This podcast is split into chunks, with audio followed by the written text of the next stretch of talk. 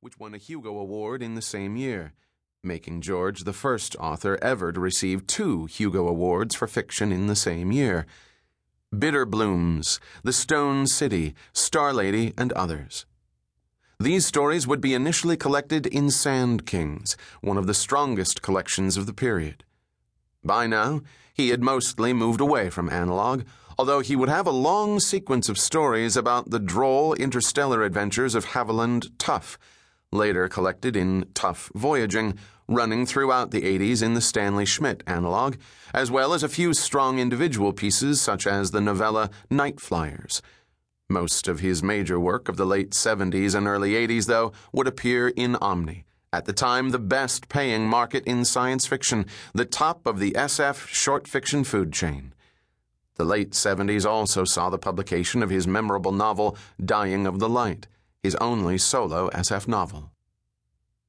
By the early middle years of the 80s, though, George's career was turning in other directions directions that would take him far from the kind of career path that you might have forecast for him in the 70s.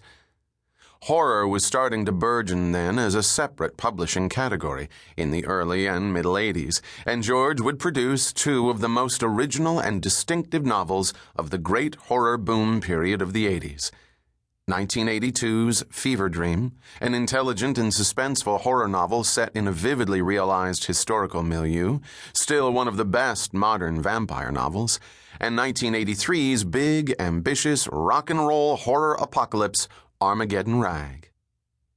Although still considered a cult classic by some, Armageddon Rag was a severe commercial disappointment and would pretty much bring George's career as a horror novelist to an end although he'd continue to write horror at short lengths for a while, later winning the Bram Stoker Award for his horror story, The Pear Shaped Man, and the World Fantasy Award for his werewolf novella, The Skin Trade.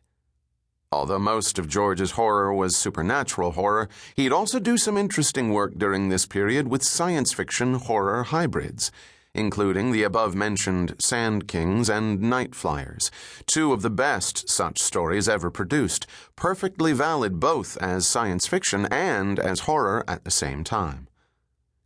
The fact that the great horror boom of the 80s was itself beginning to run out of steam by this point, with stores pulling out the separate shelves for horror they'd put in a few years before, and publishers folding their horror imprints, probably helped George with his decision to turn away from the horror genre. Increasingly, though, he'd turn away from the print world altogether and move into the world of television instead, becoming a story editor on the new Twilight Zone series in the mid 80s, and later becoming a producer on the hugely popular fantasy series Beauty and the Beast.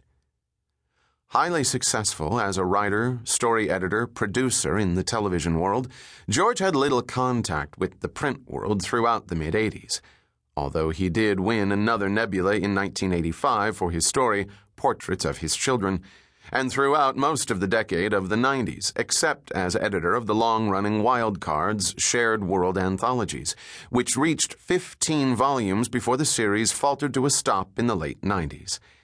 It has made a resurgence in the new century, though, after a seven year hiatus, so that Wildcards is back in business as I write these words. By then, soured on the television business by the failure of his stillborn series Doorways to make it onto the air, Martin returned to the print world with the publication in 1996 of the immensely popular and successful fantasy novel A Game of Thrones, one of that year's best selling genre titles. The rest, as they say, is history. Genre fantasy history, but history nevertheless. The novels and stories in the A Song of Ice and Fire sequence have maintained their popularity throughout the rest of the 90s and into the first years of the new century, and even built on it.